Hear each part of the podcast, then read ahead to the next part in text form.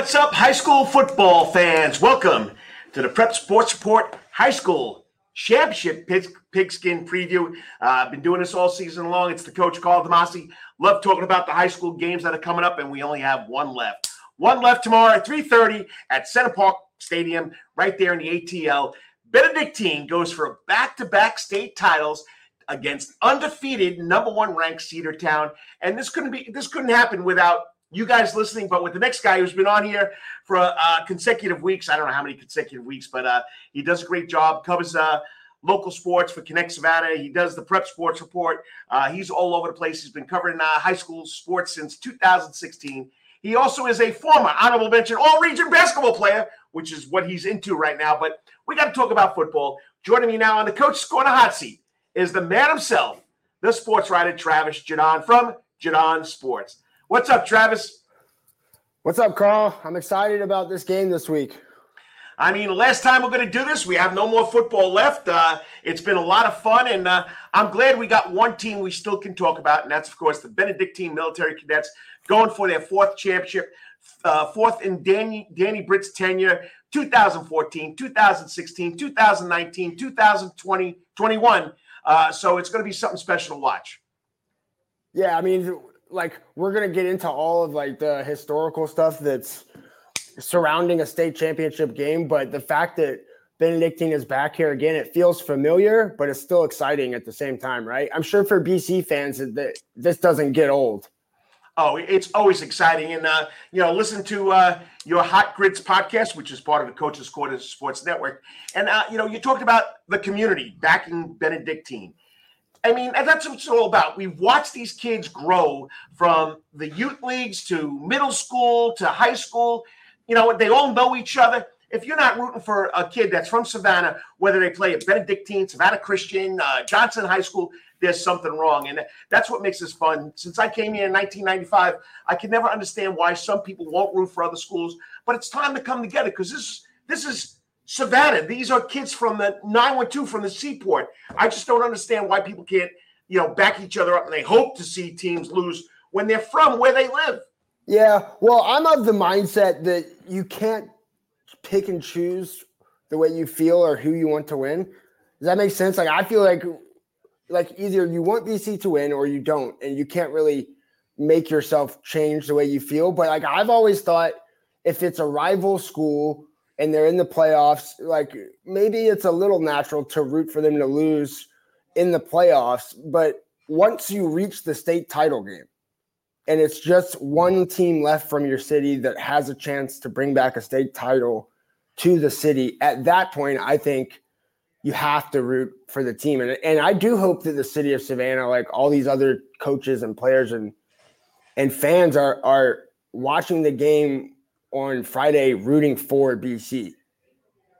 I don't know if that'll be true, but I hope that's the case. You know, I could see during the season, okay? I could see during the season and you're in region play. Of course, you're looking for certain teams to lose. But like you said, when you get to the playoffs, the playoffs, okay, you should be backing the, the, the team from your city, from your state. Uh, you know, you know, I understand pro and college and all that, but these are our local kids. This is fundamentally where it all starts where these kids go on to college, they go on to the pros. I don't know. I'll just never understand why, you know, the other night, well, I hope BC loses. Why? Why do you hope BC? Oh, they're always winning. Everybody hates a winner. But you know what? These are the kids from our town. I'm not going to give you any names who said it to me. It just annoys me. I'm going to root for BC. I'm going to root for every, whatever team's in the playoffs. And it just so happens if it's my school going against your school in the playoffs, I'm going to root for my school. But when it's one team left, one man standing, come on. It's all about the SAV. It's all about the seaport. And when you say that, Karl, I think everyone knows that you're genuine. That's genuinely how you feel. But I don't like. I mean, I don't judge, or I don't think people are wrong to root against teams. Like, I'm not going to sit up here and say that I don't root against teams sometimes. State championships are different, though. They are. This is a different level. All right, talking about state championships, and you know the old guy. You know, I've been here since '95. I wasn't born and bred here like you, but uh, 75 years in Georgia high school, we haven't had back to back winners. I got to give a big shout out to the uh, Memorial Day School Matadors because in Georgia Independent Schools Association, that's another thing that I'm going to do quickly with you. Okay. They went back to back in uh, 08 and 09, and then I think they won 3 and 11 in, in 11, 12, and 13. Michael Thompson did a great job, six championships. So we have had it, but we've never had it in the Georgia High School State Association. That's another thing. We don't and you didn't you, you didn't realize it because you're hyped, you're writing your article, you're talking about it. But a lot of people don't give those schools in GISA, or now it's the Georgia Independent Athletic Association, or SCISA, the South Carolina Independent States Association. So St. Andrews won a couple of football titles there in, in the late 90s, early 2000s. Uh, they've won volleyball. They've won. I mean, so these little schools that don't play in Georgia high school deserve the same respect as the Georgia High School State Association season. And you had nothing to do with that. I mean, I can understand. You, you just, you know, you were concentrating on Georgia High School State Association. Yeah, and but I mean, isn't it also fair to like can't you respect those schools while also saying that it's not the same level as GHSA? I mean, what do you mean? It, you got like, St. I don't, I don't you got St. Andrews last night kicking butt on the basketball court. Well, but no, yeah, that's true in basketball. But for instance, in GIAA, you can win a state title uh, by winning two games or three games total in the playoffs. Uh, if it's a 10 team bracket, there's a SCISA uh, classification or division where you only have to win two games to reach the state championship game. I mean, it, it's, I give it the same amount of respect, but it's different. And, and that, but, I guess that's what I was saying. But, it, but was, is it, is it Memorial Day School or St. Andrews or Bethesda or uh, you know, anybody else we could think of? Is it their fault? There's only three or four schools. No, you know. it's not their fault. But do you think if BC did, if they won the amount of championships that Memorial Day did, do you think that that would be equally as impressive? I mean, you're talking to the coach. You know me. I'm a, I'm a homer altogether. It's I impressive. Like no, it's impressive. No matter. It's impressive to me. No matter what level they're on. I mean, youth football. I mean, if you could do it six years in a row, like your little girls basketball team, you win a championship. I'm going to love on you if you come back and do it again next year. I hear you. Listen, I love state titles for Savannah, no matter what direction they come from. But I will just for people for reference here. I wrote the column in Connect Savannah, trying to because in my mind, it feels like we've had a bunch of GHSA back-to-back state championships in football, basketball, or baseball. And I guess it's because we've had a lot of teams get really close. But in fact, it's been a long, long time. Um, and of course, it's BC that has a shot to break that. Yeah, I mean, I mean, it's just, it's just. But that's just the me. point of a column, though, right? Is so we can get talking about it. Oh yeah, definitely, definitely. There's always pros, there's always cons. People take different sides. That's what it's all about. But yes, way back in, uh, you know, uh, Savannah High School, the Blue Jackets, uh, which you know always has been, which I hated CN has always been BC's main rival. But you know that's gone out due to the classifications and all that other stuff. Yeah. So uh, yeah, so yeah, that, that's just a touch base on that. Okay. All right, so we're going to do this quick. We don't want to be here all night. We don't want to spend 40, uh, 50 minutes on this. But last week, recap Benedictine, Benedictine, Benedictine. I walked in uh, right before halftime. I, of course, you were up in the booth the whole time in that nice, cozy uh, room next to Pat Rossiter. And uh, it was 28 nothing when I walked in there. I mean, of course, as soon as I got out of my basketball game, jumped in the car, put on the golden voice himself, uh, Kevin Thomas, and his sidekick, Christian Gokel. And I couldn't believe it was 21 nothing when I walked in the stadium they scored uh, the fourth touch to make it 28 nothing. What was it? 42, uh, 35 nothing at halftime, 42 7 before anything got going? Yeah, 21 nothing after one quarter, uh, 35 nothing at halftime, and then 42 to 7 at one point late, yeah, after three quarters. And then the uh, fourth then, quarter was running clock. Yeah, and then Troup uh, put up two t- two nice plays, by the way, two nice touchdowns, yes. but it was against BC's I would say maybe half of their second unit and half of their third unit defensively because it was a running clock, like you said. But I thought BC played, and I've seen them live, what like six times this year in person. It was by far their most complete game, by far. And there were still times when Troup Karl would have four or five plays in a row that were your basic run plays right up the gut, quick hitters up the gut and they were gashing them at times for seven, ten yards a play, but it was sort of bend, don't break. and that formula for BC's defense, and Troup just wore down uh, very quickly. And that's what BC tends to do to teams. It, it, it wears on you quickly when when you realize what you're up against. Well, you know, I think on the other side, you know. Yeah, I know. Uh, you know, most of those yards came in the fourth quarter. I mean, uh, you know, like you said, uh, they held BC held uh, Troup County to uh, 94 total yards rushing. Uh, Troup County did throw the ball on him, 238 yards, but we'll talk about who they're playing uh, this week, who doesn't really like to throw the ball. But uh, yeah, I mean, uh, you know, Teo Todd. I mean, the kid was left out on the island, if you ask me. I didn't see anybody else there on that other team on the other side on Troup County that was going to make a difference like that kid couldn't have made. Uh, he took uh, Karl. He took a beating too. It's it's you know how there are some times where a quarterback's running. Uh, Gerner used to be good at this, where at the last second he get, he can kind of just lean into the hit and he gets tackled, but it's just a basic tackle. He finds a way to avoid the huge hit. Teo Todd was just getting bounced around by the BC defense. He still managed to get his numbers because he's a good right. player, obviously, but I mean, he he had no absolutely no chance uh, to do much of anything. Like when he dropped back for passes, he was almost looking to run pretty like pretty quickly after the snap. I, I BC's defense, Karl, has been good all year, but the emergence of Cody Brinson over the last two to three weeks uh, on the outside as basically a, you know what he's become as a shutdown corner uh, has really, really changed the look of what they can do. And by that, I mean like all the stuff we talk about with like containing a quarterback with your defensive ends and your linebackers. Right. The way that Cody Brinson's playing on the outside, they can sort of leave him on an island. He's got five interceptions. He's also got almost 60 tackles. He had uh, let's how many tackles did he have at cornerback last week? 11 tackles, three pass breakups. Karl, so he's caught fire of late. And then Wilkes Albert, the linebacker, 16 tackles last week. He's the guy that Pat Rossiter is calling on almost every play. Well, you had Albert come in with 16. Glover came in with 15. Uh, Brinson had 11. Uh, Hardy had nine. Uh, Scroggins had eight. Bryan had eight. So the nucleus of that defense was there all night long for uh, Benedictine. But like you said, Brinson's been, uh, you know, a, a, diamond in the rough that we didn't think of early in the season. Yeah, and I think like it's I mean maybe it's not the he's like a shocking surprise to like the BC coaching staff. I just think that maybe like a lot of the responsibility was handled by Baker last year with the tackles or Bryan last year with the interceptions.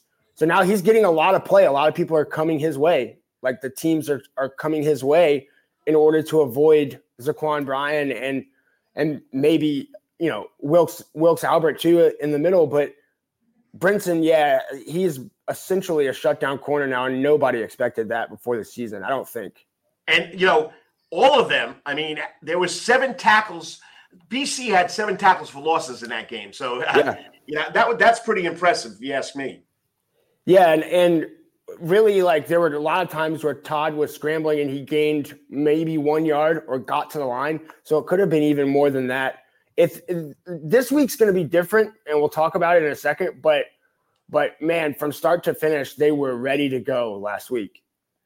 So, and they did that defensively without Baker, who got hurt right early, early on. Game. Early yeah. in the game, but he should be back for this game.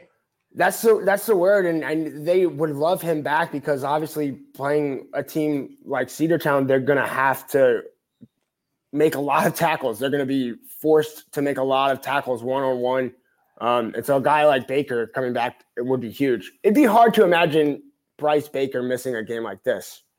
No, I think he'll he'll get whatever. I think it's an ankle. He'll get it a high ankle sprain. He'll get he'll have that heavily uh, he'll have that heavily taped and ready to go. So uh, yeah, or else overall, he'll just play on one ankle. Overall, I just want to say you asked me for a prediction. I was a lot closer than you are. I, I said 33-14 and you said 28. What did you say? 28-17? I think I had it something like yeah, 28-17 and I looked at Andy Rock, who I was sitting next to in the press box, and it was 21 nothing after three. And I said, I'm going to need Danny Britt to slow down. I'm going to need AJ DePhillips in this offense to slow down if, if my prediction is going to be correct. Because they went past that like halfway through the second quarter. Uh, you should have said the old guy was right. Okay, well, I beat you two weeks ago though, so we'll see who gets it right this week.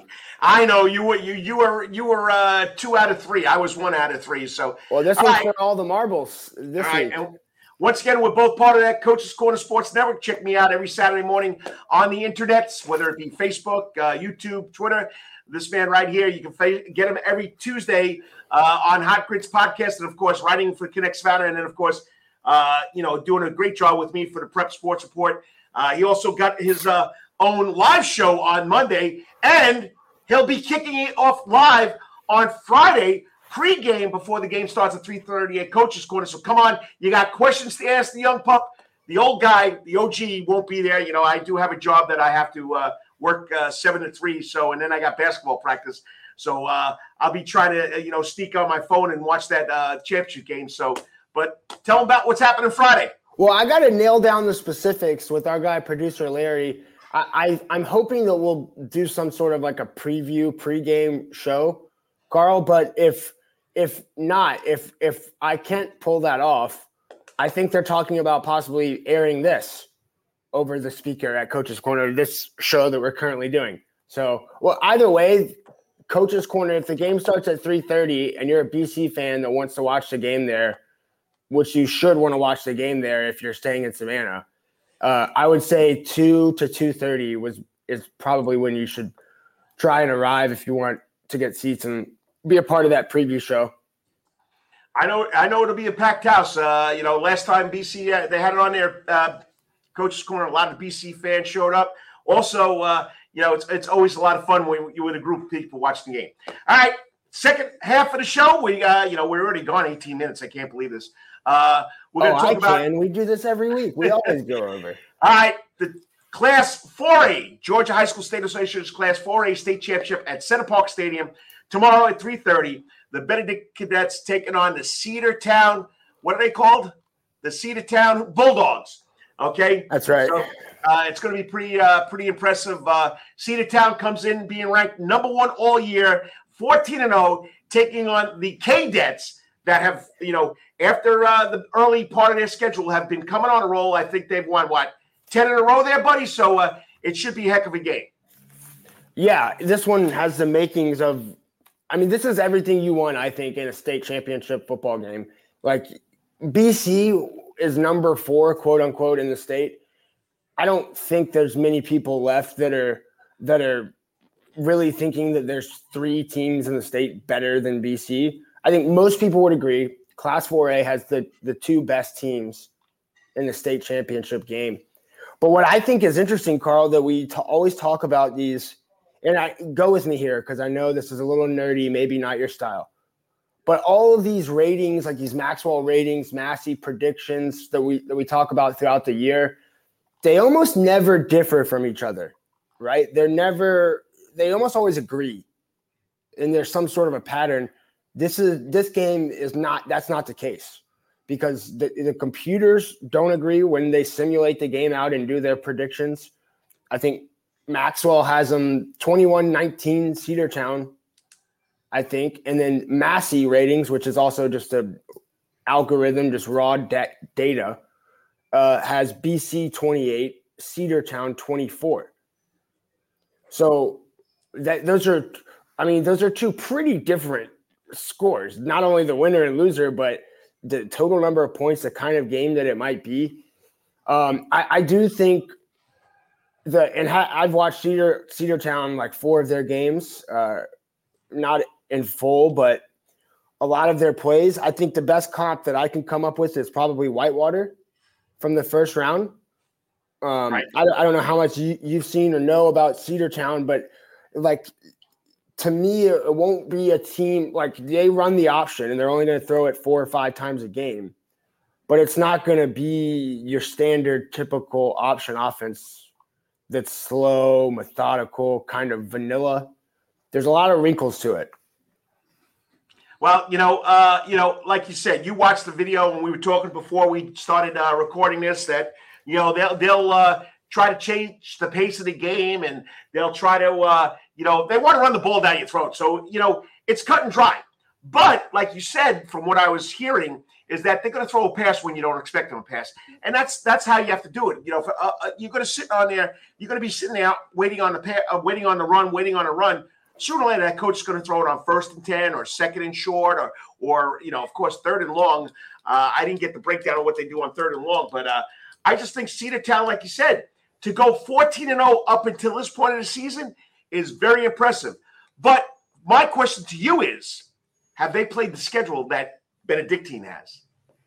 So those the computers also do those the strength of schedule rankings, and I'm not talking about the GIAA Max Preps type strength of schedule. I'm talking about a real strength of schedule here, like an actual strength of schedule, and they're within ten ranking points of it. They're within ten of each other um, in the whole state. I think BC's was not as high, like not as tough as Cedartown's, only because when you when you count the Bolles School and Columbus out of Florida, it skews the whole thing because it's an out of state game. And so we know that, like, we know that the Bolles School and that Christopher Columbus are good teams in the state of Florida. So we know that that schedule has been tough. The ratings have Cedartown's a little tougher, but yeah, they have played a good schedule. I don't think it's like I don't think that 14 and 0 is a fluke, if that's what no. Like there's some cupcake games in there. Let's be clear about that. BC had a couple of those too. But I think the schedules are pretty comparable, and I would say that but I would say BC's was a little tougher. I mean, you know, I'm not talking about cupcake games here, okay? I'm really not. Not in the back of the day when uh, I was coaching Groves High School and it was Camden County and the Seven Dwarfs, okay? Uh, I mean, so I'm not talking about that kind of schedule like Camden County had, but I just think that I, I know we go by computers and uh, algorithms and all this other stuff. I just think though, BC has prepared themselves for this situation in tougher games. Uh, you know, North Oconee is a very good team. Bainbridge is always a good team. I mean, I was shocked that uh, Cedartown blew Stevenson out 48 to 16 in the first round of the playoff game. And well, the first two games, Cedar Shoals and Stevenson. Stevenson, I played in, in uh, you know way back when in a playoff game. So yeah, uh, I watched some of that game, and Stevenson, like there were, it wasn't as bad as it looked, but it, you could just tell that they gave up pr- pretty quick in the second half because they knew it was over. But it could have gone a different way in that one. Right, right. So I mean, from October seventh on, well, not even. I mean, this team has scored 39 or more points in every game except for the last two playoff games. So I, I don't know. I, I just think that, that BC, in my mind personally, yes, you can call me a homer. You could say I'm from Savannah. I just think they played a tough schedule, and I think they got the, the, the, the better prepared for this. Oh, I agree. I agree. I think BC has played a tougher schedule, but I don't think like they're. I mean, if we just want to be honest, like Spalding, their arrival in the second round – they did not play a tough schedule. Right. Uh, and then, you know, honestly, when you look at Stockbridge, their schedule left a lot to be desired. It, that wasn't a great schedule either. Cedartown is worthy of be of 14 and 0, I think. And like I think the the the kind of backstory for, for this game, Karl, maybe Jamie Abrams, the coach that who's in his third season at Cedartown I've listened to him on a few interviews. Like I just went to the podcast app and and searched Jamie Abrams Cedartown to try to listen to a couple of his interviews. If if anyone listening to this does that, tell me that he doesn't sound exactly like Danny Britt. It's it's the it's this it's the same tone, the same terminologies, the little things, the fundamentals. It's about us. We're getting better. Uh, like it's always just the same constant, consistent preaching of getting better every single day, and it's you can tell in the foot in the way that his football team plays that they respond to that. They're a lot like BC in a lot of ways. All right, so uh, quickly, let's talk about uh, you know uh, the the key Cedartown Bulldog players that you've uh, researched. Now we, we know about Tanner, the quarterback, Diamond, the running back, Gardner, the running back.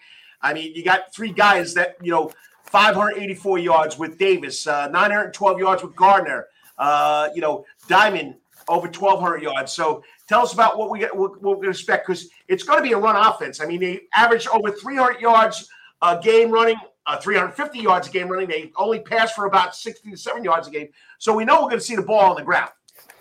Yeah. So uh, my synopsis of Cedartown offensively is a they have a ton of seniors, and I know that BC's experienced, but a lot of them aren't seniors. Now I don't know if they're how much you want to buy into that or, or pay attention to that, the difference between a junior and a senior. But Reese Tanner, quarterback, senior, three-year starter. Okay, he's been starting since he's a sophomore. Harlem Diamond is sort of their version of Justin Thomas. He's going to get a ton of carries, but even when they throw the ball, uh, which a lot of times they'll throw the ball out of packages where there are no receivers on the field, it'll just be a straight drop back and then diamonds coming out of the backfield into the flats. That'll be right. what they do. They want to get Harlem Diamond the ball as many ways as possible. And he plays on both sides. He's got 18 receptions, 400 yards, eight touchdowns receiving in an option offense. Okay. And that's to go along with his 1,218 rushing yards and 21 touchdowns. And then I guess Tanner, I would qualify him as a game manager, like uh, the quarterback. You know, he's not going to light it up, but he's far from a liability. Um, they do a lot of stuff pre-snap, Karl, where they get to the line, they act like they're about to snap it, then they look to the sideline uh, and change the play, or act like they're changing the play. So I, you know, BC fans should probably prepare for that, that kind of uh, you know, offense. Um, and then the, the one guy defensively, Karl, that's like stands out, and I mean really stands out, is Eli Barrow. He has 174 tackles, Karl, this wow. season. 174 tackles this season, 13 sacks also. And like when you when you see those numbers, you expect a 6'6, 290 pound linebacker. He's not that. He's just an average size guy that that makes a lot of tackles. So that's my synopsis on Cedartown and their best players. Was that uh was that in depth enough, you think? Oh yeah, and, and I'm gonna go a little in more in depth on their uh their previous seasons, okay? They've never made it past the uh, Sweet 16. Okay, uh, they they vote that for, from 2018 all the way up till this year. The furthest they got is to the second round. So yeah, they got experience. They got a lot of scenes, but how much experience have they got going deep into the playoffs? Like this bunch that's coming in from BC. These guys last year they've been to the championship, and you know the year before they've been to the state semifinals. So uh, yeah, I know we got a lot of seniors, but they don't, in my mind, from of course, I'm doing this, this is on paper. Uh, I don't think they have much experience in the playoffs. So that's that's my key on Cedartown. I thought Cedartown made it to the semifinals last year and lost to Carver. All right, so here, here's what we got previous seasons. Okay, so I'll kick it up here for you. All right, and all right, we got to go back to 2016, 2017. They uh, went to the second round. 2019, they made it to the first round. 2020, they made it to the first round. 2022, uh, yes, they did make it. They did make it to the to, to the semifinals last year. So, yeah. But before so, yes, that, they had never been. Before, before that, that, never been any further than where they've been at. Huh. Well, it does seem like because they're like, it's where Nick Chubb went to high school. It seems like that they would be I guess maybe they don't have historically as much in common as BC. But I mean, remember what we said last week about BC? They sort of were always a sleeping giant, we thought, right? Before oh, Danny, oh, yeah. but they weren't actually producing that much. Right. Maybe that's what Cedartown's become in these three years under Abrams. Maybe they're finally cashing in on some of this talent. But they, I know this that that Abrams talks all the time about. He's a lot like Tim Jordan, where he talks all the time about homegrown kids. Right. Which is code word for that we don't do the transfer stuff. Um, and so I don't know if that's some sort of like a shot or or you know a jab at schools that do that, private schools especially, because they're not having a lot of kids move into Cedartown, Georgia. You know what I mean? Right. Um, so they're they're different in that way, but I, I don't know. Do you think uh like do you think BC like could you see them doing like against Whitewater? They had four plays in the first quarter. BC did. And I was starting to worry that, man, they might only get five, six possessions in this game. And I know sometimes BC will will stall a couple of drives or they'll get, you know, stagnant for a couple of drives where they have to punt, where they might might go three and out, where they might have a penalty that costs them. I that's the kind of thing that I'd be worried about if I was a BC fan because once you give the ball back to Cedartown, now they're built to hold it for the next six to eight minutes. Well, that's that's going to be the key. And then okay. when you get it back, do you want to like rush? Like you got. And I've, I've said it. I've said it a lot of times. This all throughout this year with certain games and certain teams. The best defense for Cedartown is to keep BC's offense off the field. And just like Whitewater did, like we said, they did a great job. But once BC made the adjustments on defense, it was a different story. So yeah, it's going to be the same philosophy. You got to keep that Benedictine offense off the field, uh, and uh, and this team, from what we're seeing and what from you watch, what I'm seeing on paper is they want to hold the ball and they want to run the ball. And you know, when you run the ball, the clock moves and you, you keep the other team off the field. So yeah, I could see I could see BC's going to have to come up with a quick fix if they want to get the ball more in in the first half. Now here's another question: We flip the coin, and BC knows that you know if Cedartown starts with the ball, it might be another Whitewater. Do they, does Danny Britt ter- take the ball? But right now, but we've been saying all along, if I'm the head coach, my defense right now is outstanding, and I think it's where one of the best. Maybe I should start on defense and stop them, so we have a second chance when the second half starts. So, I mean, there's a lot of a lot of uh, questions that are going to be tossed up in that BC uh, coaches meetings. Yeah, I, I think like well, that's an interesting point that's an interesting point on the coin toss. Now, I don't keep I keep up with a lot of different stats, but I don't keep up with who wins the toss. I just keep up with who gets the ball first, if that makes sense. So I no, know makes sense. BC has gotten it in to start the second half for the last two games. Um, and, but I don't know if that's I know Troup County won and and deferred. Right. So, but that is interesting if they win the coin toss. Um, which is the Georgia High School Association's favorite thing to do in the world is to flip the coin.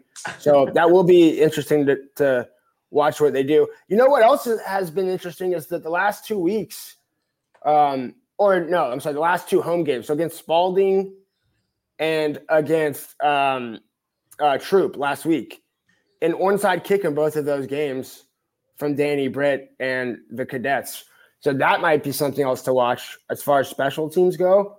Uh, and then I guess if should we talk special teams quickly? The, the difference between the Cedartown and BC. All right, we're going to get to that in a second, but yeah, it, you know, we got to get to the special teams because I think that's going to be difference, like you're saying, just by the research I read that you did. On BC side, yes, we're going to be missing one of our key players that has been playing all year. Thomas Blackshear will not play. Baker has an ankle injury, but I'm telling you right now, uh, you know, these other kids have been stepping up.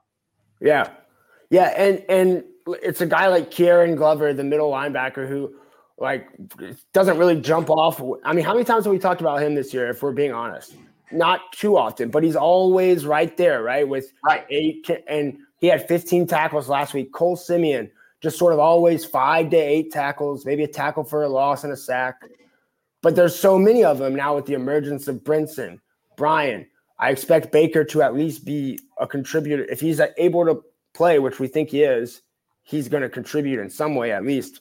Um, and so they're doing it sort of as a group effort, but there are there is some star power there too.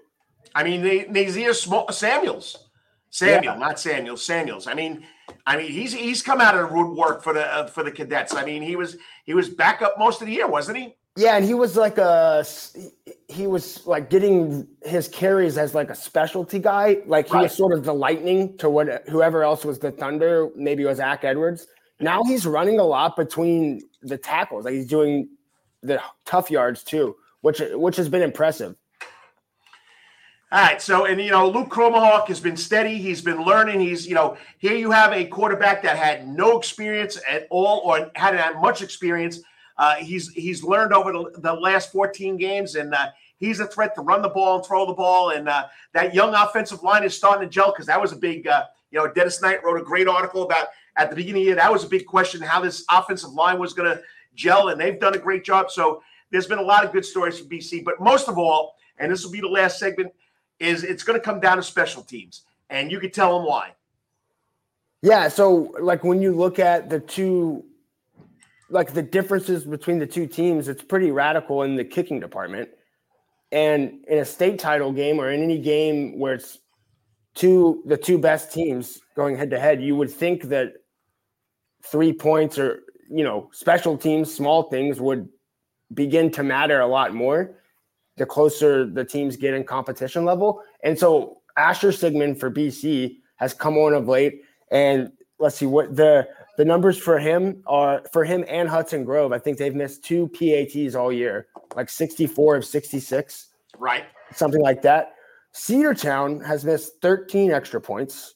Like they're 63 of 76. So it's not like they they don't kick PATs, but they've missed 13 of them.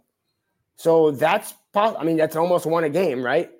Not a math guy, but 14 games, 13 missed PATs. And then they're also one of four on field goals. And that is important to me because which number is more important, the one or the four? To me, it's the four. That means we're only attempting four field goals all season as an option offense, which tells me on third and eight, third and seven, they know they're going forward on fourth, and so they're they're fine with picking up four. And if you're BC, you probably have to be okay with that, right? And make and and you know trust yourself that you're going to stop them at least one out of every two uh, fourth downs. But the kicking game, I could see that being a big difference. Um, and and BC has a guy in Asher Sigmund now that they can firmly trust. All right, so here we go. Let's come down to our predictions. Uh, last week I was close. I said 33-14. I went with, I'm not going to say it was me. I went with the Massey uh, predictions or the Maxwell predictions, whichever one it was. So what, what were they predicting this week? Okay, Massey has BC 28, Cedartown 24. So that's what, uh, 56 total points, something like that? Um, or 56 over under. And then Maxwell, which is the Georgia only ratings, the Maxwell ratings that we typically use, that has Cedartown 21, BC 19. So that's 40 total points with Cedartown winning. Um, so basically, no, nobody knows. All right. Well, I'm going to tell you right now. We just talked about it, and I'm an OG. I'm an OG coach. I got a lot of coaches' cliches Offense wins games, defense wins championships. But tonight, the third team, oh, sorry, tomorrow afternoon, the special team game of BC is going to win the championship. I'm going to say it's going to be a close one. I'm going to go 24 21 BC. They win it because of their special teams and their field goal kicking unit. All right. So you got 24 21. I'm going to make sure I write this down because I wrote it down, buddy. I'm going to write yours down too. Because uh, we're going to be a year away until we do this again. And I know you'll try to pretend like you won. So 24 21. um, I like BC to win. I like BC to win, but I like, I still don't know if it'll be high scoring or low scoring. I can't really. Right tell, and, and it's just because of the number of possessions. I don't think BC is going to have trouble scoring against Cedartown, like when it has the ball. Right. Um, and I do think Cedartown is going to be able to, like, when you rush for over 350 yards a game, you're probably going to get at least 200. Like, you, I mean, you're going to get yours. Right. I, I'm going to say, I'm going to go, I'm going to err on the side of higher scoring I'm going to say BC 30, Cedartown 20. I'm going to say Cedartown scores three touchdowns and misses an extra point. 30 to 20, 30 to 20 BC. I'm going to go a little lower. I think it's going to be a slugfest. I think it's going to be a slobber knocker. They're both going to try and run the ball. Uh, you know, going to try and throw the pass, mix the pass in there. We know BC is going to do it 50% of the time because that's what the statistics tell us. But I just think it's going to be a great game. And I think BC, with the experience, is going to be good enough to win this by at least three points. And uh, I'm going to stick with that. All right. What about this? Let's assume BC wins. Who's the, who's going to be the MVP of the game? You can only pick one. Uh, I got to go with uh, the, Sigmund, the field goal kicker. Oh, that's a dark horse pick. Yep. That's a dark horse pick. I'm going to go with the opposite of a dark horse pick. I think that they're going that BC is going to ride Saquon Bryan as all, early and often as they can. And I could see him scoring. Uh, I'm going to say that he scores at least two touchdowns um, and maybe throw in an interception in the fourth quarter. That was my other choice. That was the first choice, but I figured if I'm going to stick with my special teams theory, I got to go with a special teamer. And you know what? Danny Britt has proven since he started here at BC that the field goal game is in the, the special team game or the special team part of the team is special to him, and he never neglects it. And I, I just think that's what's going to be the defining moment for Danny Britt picking up his fourth state title ring. Karl, if if he picks up his fourth, and I know we're not going to get into this, we're, we're going to have to start having the conversation of where Danny Britt ranks amongst Savannah high school sports coaches all time ever, any sport ever. Yeah, we'll get into that. I, would like to get into that discussion with you. I mean, he would have to be in the conversation with four titles, right? Maybe I not mean, at the top, but he'd be up. I mean, oh, he'd be up there. There's not many coaches from Savannah that have four state titles. Yeah, I would think Russell Ellington, Tim Jordan, Kevin Farmer, maybe. Kevin Farmer's got some rings too. Yeah. So, all right. Well, I hope it's a good one. I know uh, once again, Travis Jaudon will be at well right now while we're recording this. He'll be at Coach's Corner at two o'clock to do a pregame show. He'll also be there at three thirty to watch the show and give us his breakdown when he writes up the uh, roundup. Uh, anything else you want to let them know? No, yeah, just looking forward to the game on Friday. Uh, I think people know where they can find me now. Uh, Karl, this has been fun to do this all year with you. I mean, it's always a lot of fun, especially talking local sports about these local kids. You being that honorable all mentioned basketball player you are. So, uh, you know, there's a little flavor right there. One, you, you know, it's like being a five star. Once you're an honorable mention all region uh, 3A basketball player, you're always an all region. It's like I, am being a member of the Heisman. Like I said, in, in my own mind, I'm a, I'm a state championship coach, but never have a ring to show it. That's okay. You'll get one. I've come close to getting to a state championship, but I haven't been there yet. So, well, uh, well Danny's got some. He can let you borrow one. Man, he's got I, plenty. I'm happy. I'm happy with my two SPAL championships and my uh, Skeezer JV championship. That's that's the closest thing I've got to championship. So nice. So, all right, I'll talk to you later. And uh, once again, I'm going to say it right here: Go Cadets. Go Cadets. I'll say it. Thanks, Karl. I'll talk to you later. See you. And remember, Friday at Coach's Corner at two o'clock, there'll be a pregame show with Travis Jaudon with Jaudon Sports. Check it out. It's going to be a great one. Get over to Coach's Corner, watch the game, be with a bunch of great fans, great people, great food. Remember, it's all sports, it's all music, it's all local, it's all the time because it's all food and fun at Coach's Corner since 1991. Hey, it's been a lot of fun doing this. I hope you enjoyed the coaches.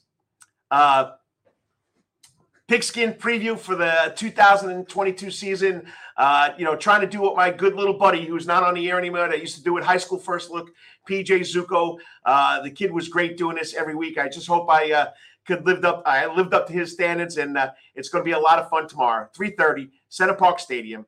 Uh, the Benedictine Cadets taking on the Cedar Crab, Cedartown Bulldogs. It's going to be a lot of fun. God bless. Good luck, and uh, once again, whatever you may be doing May you always hit it out of the park, just like BC is going to do tomorrow. That's out of Center Parc in Atlanta Stadium. Take care. Talk to you later.